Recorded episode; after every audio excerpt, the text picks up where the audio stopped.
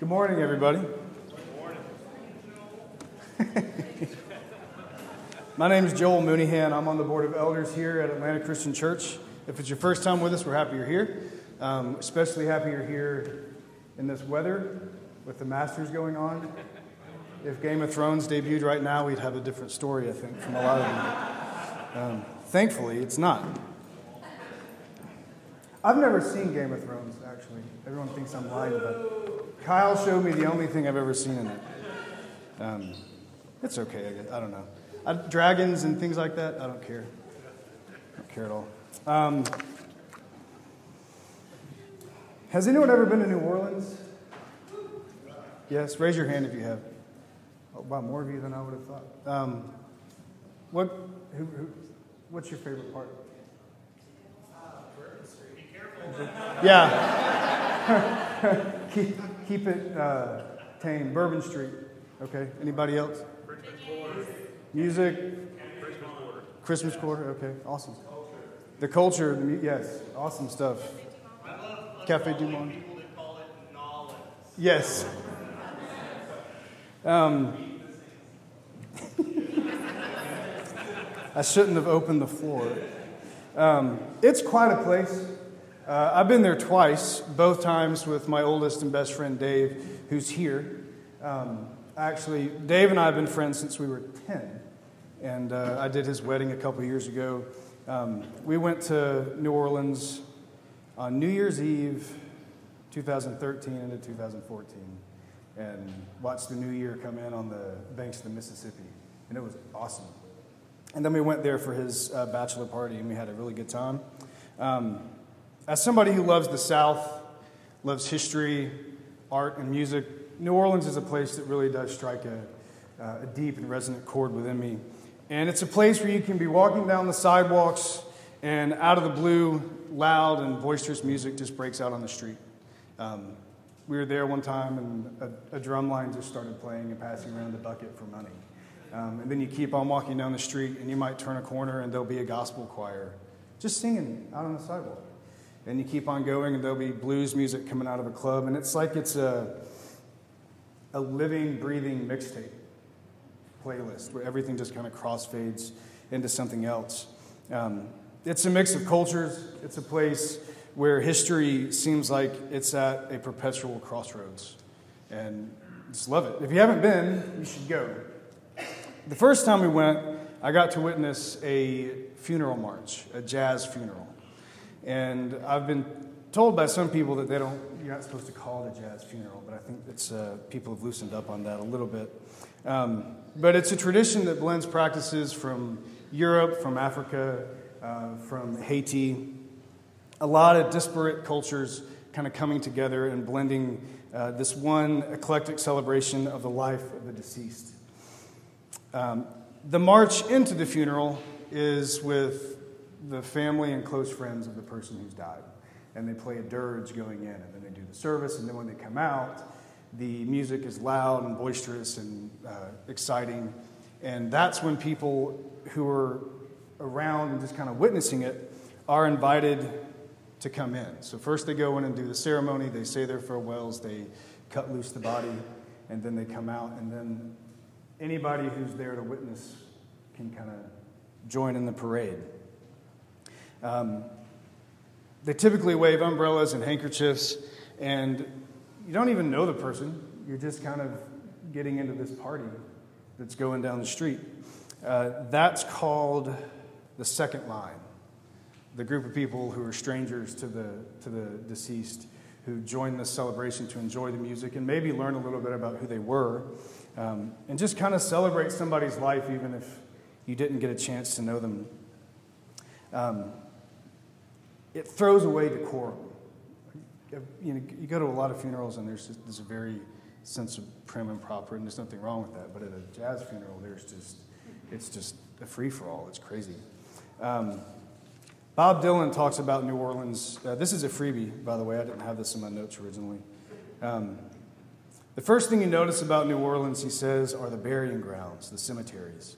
And they're a cold proposition, one of the best things there are here.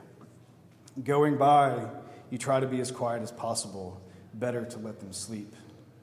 Greek, Roman sepulchres, palatial mausoleums made to order, phantomesque signs and symbols of hidden decay, ghosts of women and men who have sinned, who've died, and are now living in tombs. The past doesn't pass away so quickly here. You could be dead a long time. Tom Robbins, in his novel Jitterbug, Jitterbug Perfume, I think nails the character of New Orleans by saying, If New Orleans is not fully in the mainstream of culture, neither is it fully in the mainstream of time. Lacking a well defined present, it lives somewhere between its past and its future, as if uncertain whether to advance or to retreat. Perhaps it is its perpetual ambivalence that is its secret charm.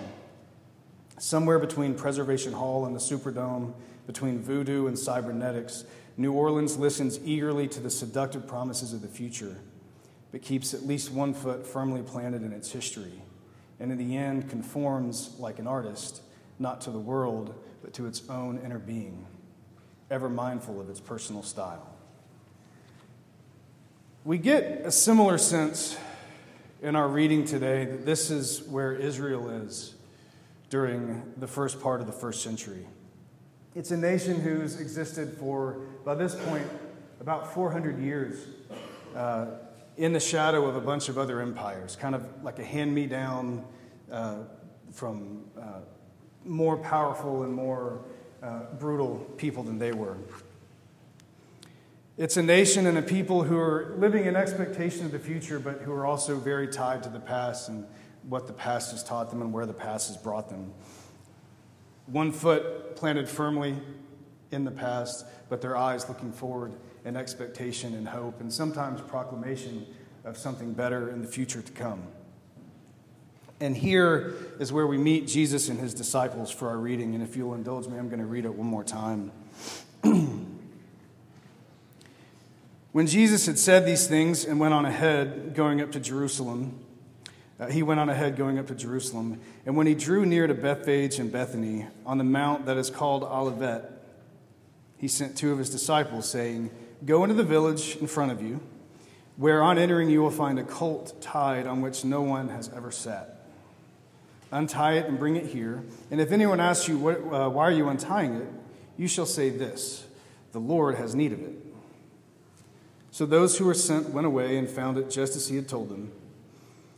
And as they were untying the colt, its owner said to them, Why are you untying the colt? And they said, The Lord has need of it. And so they brought it to Jesus, and throwing their cloaks on the colt, they set Jesus on it. And as he rode along, they spread their cloaks on the road. As he was drawing near, Already on the way down the Mount of Olives, the whole multitude of his disciples began to rejoice and praise God with a loud voice for all the mighty works that they had seen, saying, Blessed is the King who comes in the name of the Lord, peace in heaven and glory in the highest. And some of the Pharisees in the crowd said to him, Teacher, rebuke your disciples. And he answered, I tell you, if these were silent, the very stones would cry out. Jesus is approaching Jerusalem uh, for Passover.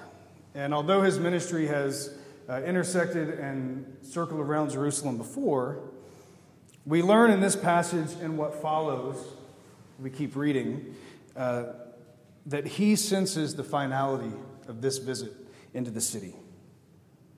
Even as his followers gather around him and praise him, following him into the city, Jesus has a heavy heart and a troubled mind.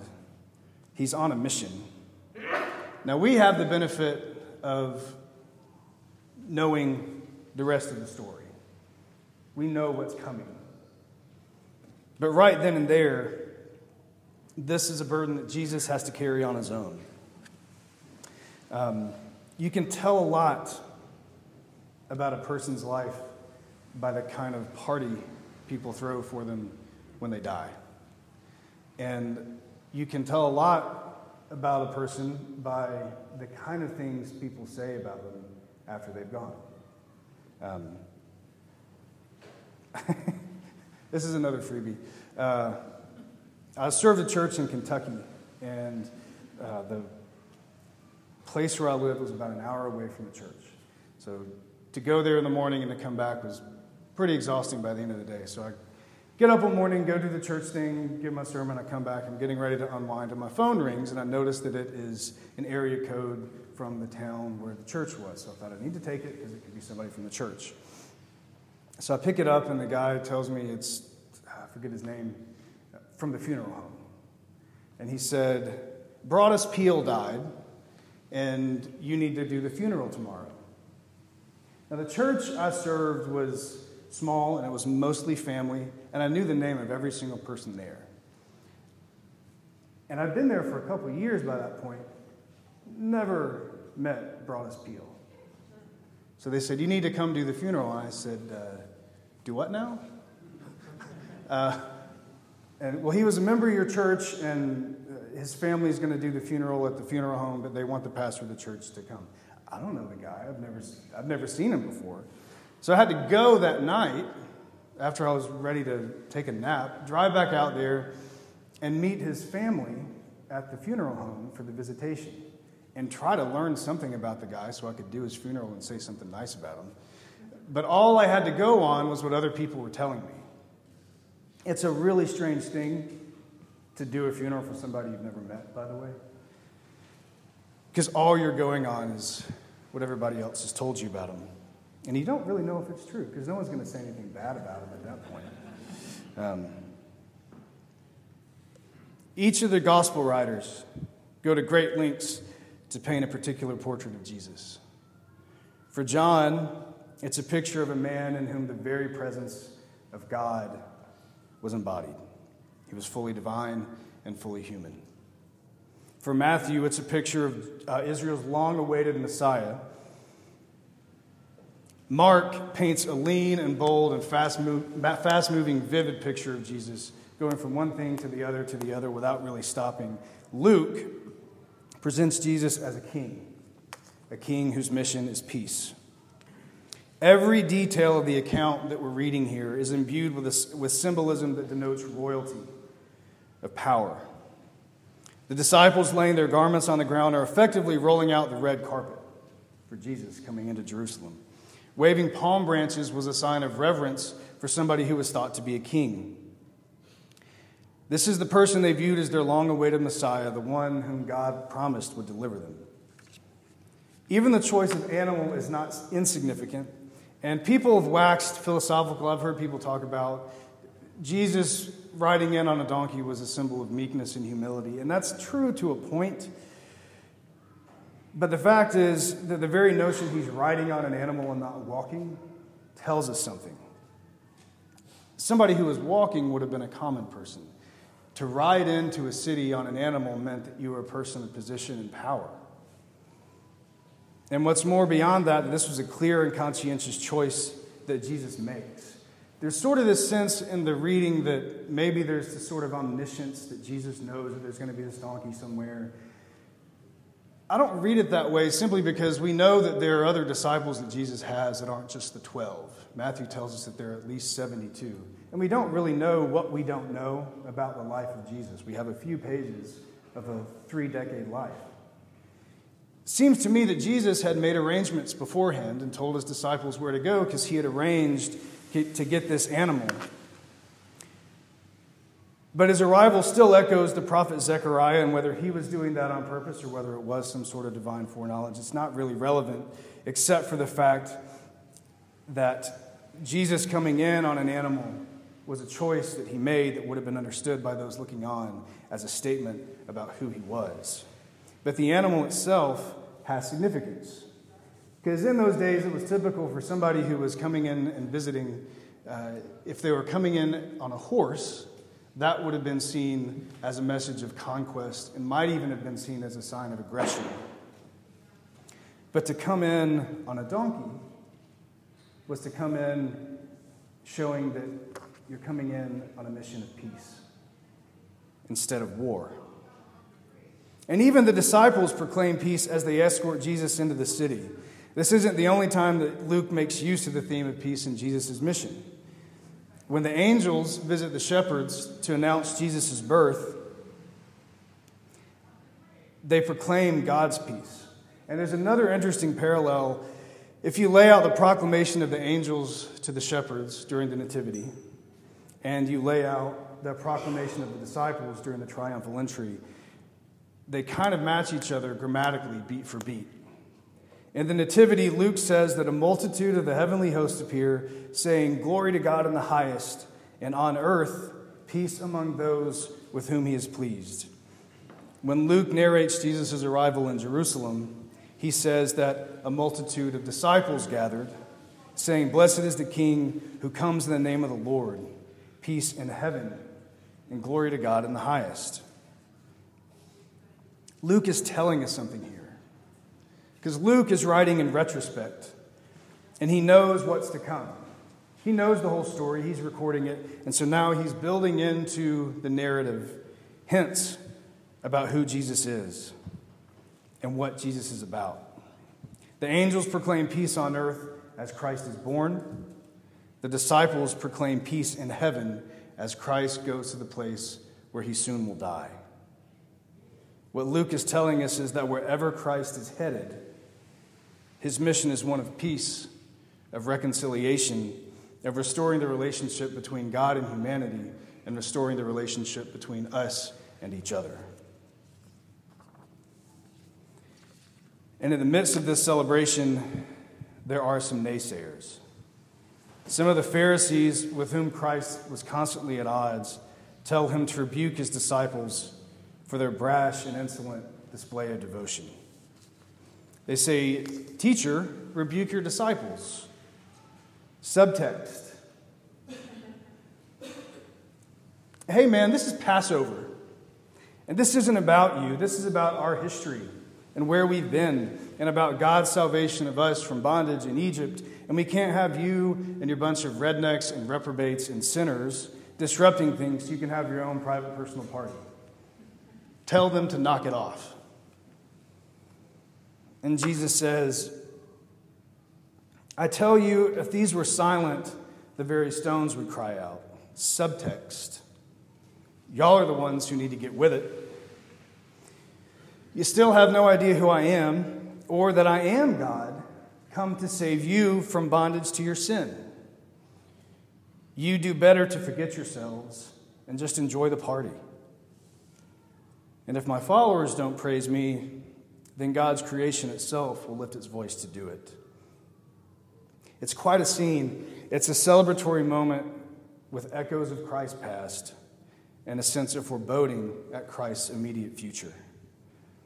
The writers of the Interpreter's Bible say this It was a pageant, but it was God's kind. A procession at once splendid and dreary. It was something to rejoice over and something to mourn about, like life itself. See from the, fo- see from the first both the highlights and the shadows. Jesus flicked off like a speck of dust by the decent people who had lionized him for a while. John the Baptist, who doubted him, Judas, who, whom he could never quite win, the brothers who were quite sure that he was daft. Then remember that this is the man who seems to have thought of himself at last as if he had been sent of God to bring about some vast reversal in human life. And so little had been done. It had begun to look now like the end, yet against the background of that lowly life, going out with such poor pomp had been painted a glory in the skies, God's pageant of the years. Until what else can a man make of him but the strange love of God walking abroad on the earth, forever hurt and despised, and yet forever at the last triumphant? Jesus was right, by the way, about the stones crying out. In a few days, he'll be arrested, he'll be lied about, he'll be turned over to the Roman authorities, and he'll be put on trial. He'll be beaten, he'll be sentenced to death, and he'll carry a cross to the top of a hill among crowds of scornful onlookers. They'll nail him to that cross, and he'll be hung up to die. And at the moment when he gives up his ghost, the moment when not a single voice can be heard singing his praises, there'll be an earthquake.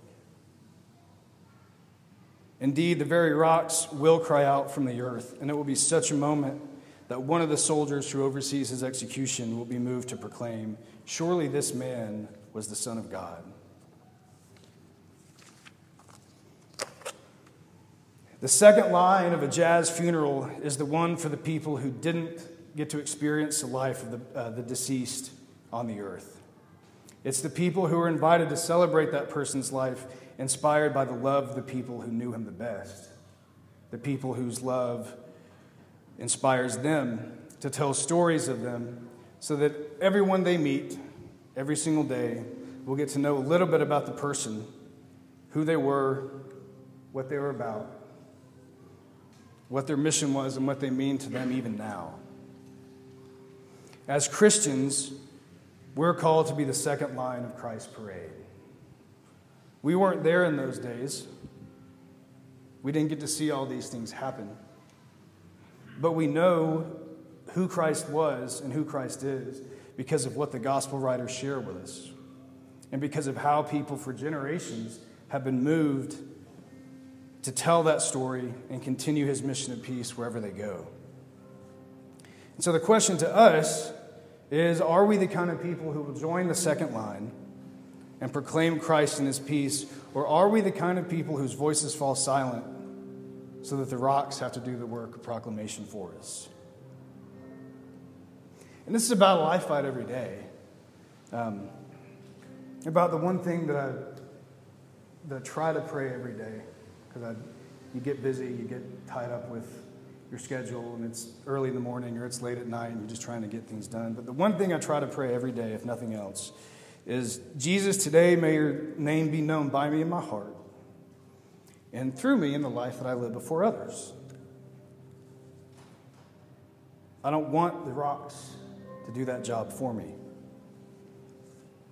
And if I'm honest, it probably happens more than I'd like. In your chairs today, you each found a small rock. My invitation to you is to take this with you from here into this Holy Week. You don't have to keep it forever. If you want to, that's cool. But as we approach Easter, that great moment when Christ is resurrected and reverses the very gears of sin and death itself, let this rock be a reminder that God help us. We have a job to do in proclaiming who He is and what His mission was every day to everybody who we meet. Carry it with you and pray that this rock you carry never has to do the job of proclaiming God's peace because your own voice has fallen silent. We do serve a mighty and wonderful King, one whose mission is peace. And by God's grace, we're invited to be a part of the second line. So let's make sure that we are people who think and speak and live accordingly. And let's make sure that these rocks stay silent.